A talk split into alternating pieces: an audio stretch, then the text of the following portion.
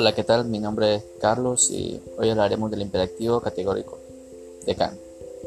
En esta filosofía Kant se refiere a una forma de vida moral, ética, en la de que pensar y hacer lo correcto es la mejor decisión en la búsqueda de una felicidad y de un mundo más equilibrado. En este existen dos tipos de imperativo. Está el categórico, del que hablaremos hoy, y también el hipotético. El hipotético es más un, tipo de imperativo circunstancial, por lo tanto, no es algo que vaya sujeto a una ley, no como el imperativo categórico, que realmente es una forma, de, una forma de llevar la vida mediante una ley universal. Cito acá, que obra según una máxima tal que puedas querer al mismo tiempo que sea sea tomado como ley universal.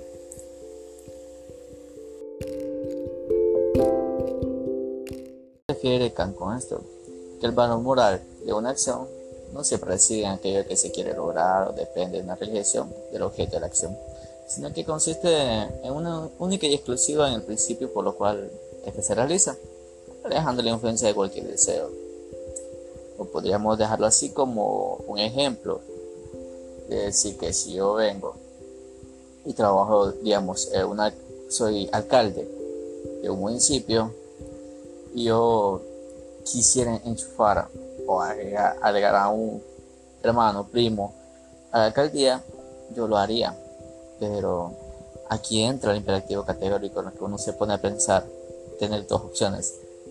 Escoger a alguien realmente capacitado o enchufar a un primo hermano en la cuestión. ¿Qué sería lo correcto?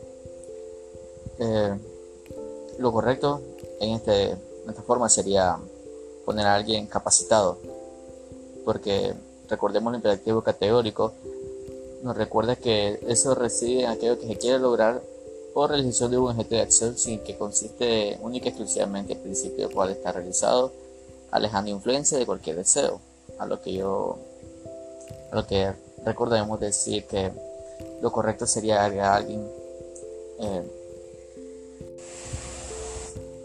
a qué se refiere el imperativo categórico, con el valor moral de una acción que se reside en aquello que se quiere lograr. No dependiendo de la reacción del objeto de, la acción, sino que consiste en, un, en la única y exclusivamente en el principio por la cual ésta se realiza, alejando de influencia cualquier deseo. O sea, a lo que me refiero es que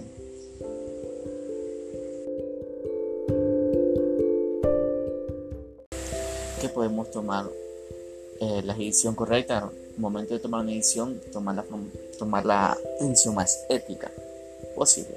O sea, podría dar un ejemplo, si yo trabajo en una alcaldía y está una vacante disponible y yo escojo a un familiar mío sabiendo que no está capacitado en vez de escoger a alguien que sí lo está, nos deja eh, entre dos, posibilidades, la cual lo más recomendable y ético sería escoger a una persona capacitada y no a un familiar, porque todo lo que nosotros hagamos al final siempre se termina regresando de como una manera, como una manera mática, un castigo, por decir así. O sea, eh, llegaría un tiempo en el que yo necesite una plaza, pero por casualidades de la vida una persona decida escoger a un familiar suyo en vez de, en escoger a mí que estaría más capacitado, a eso se refería el imperativo categórico. No nos gustaría que nos hicieran eso realmente. Y el imperativo categórico se refiere a eso, de que actuemos de una manera tal que querramos que los demás actúen igual que nosotros que se convierta en una ley, aunque no lo sea, pero nosotros de la manera que actuamos esperamos que, que así se den las cosas. A eso se refería acá con el imperativo categórico. No tan igual al imperativo circunstancial.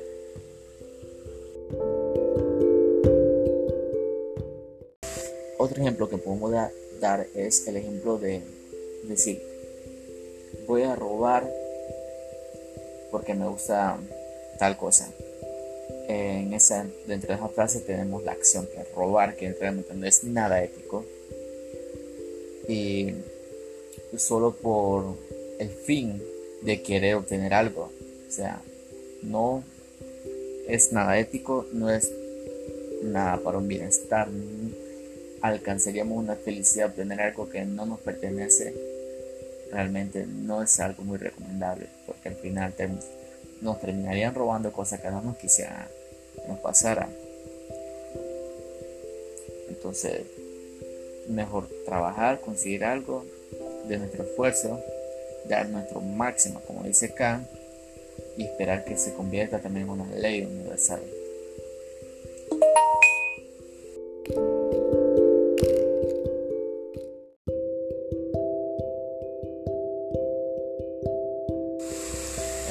A lo que acá se refiere con su interactivo categórico es que actuemos de la manera más ética que podamos y que todas nuestras acciones no convengan para un fin propio, porque no es, no es el objetivo de, esta filosofía. El objetivo que se busca es un actuar de una manera, manera eh, ética, decente, con la que podamos convivir con los demás, esperando que los demás tomen nuestro ejemplo y que todo lo que nosotros hagamos al final sea una ley universal y quedar como un buen ejemplo, un buen actuar, un bien por venir de todos. Es a lo que se refería realmente el imperativo categórico. Hacer la manera, hacer la cosa de, manera, de, una, obrar de una segunda y una máxima tal que todos puedan querer al mismo tiempo que se tome como ley universal. De esa manera oraremos moralmente, solo cuando no podamos desear algo que nuestro deseo sea válido para todos. Así que lo que se pretende es eliminar tales excepciones siendo igualmente válidas para todas las personas. O como Kant diría, una humanización para el bien de todos.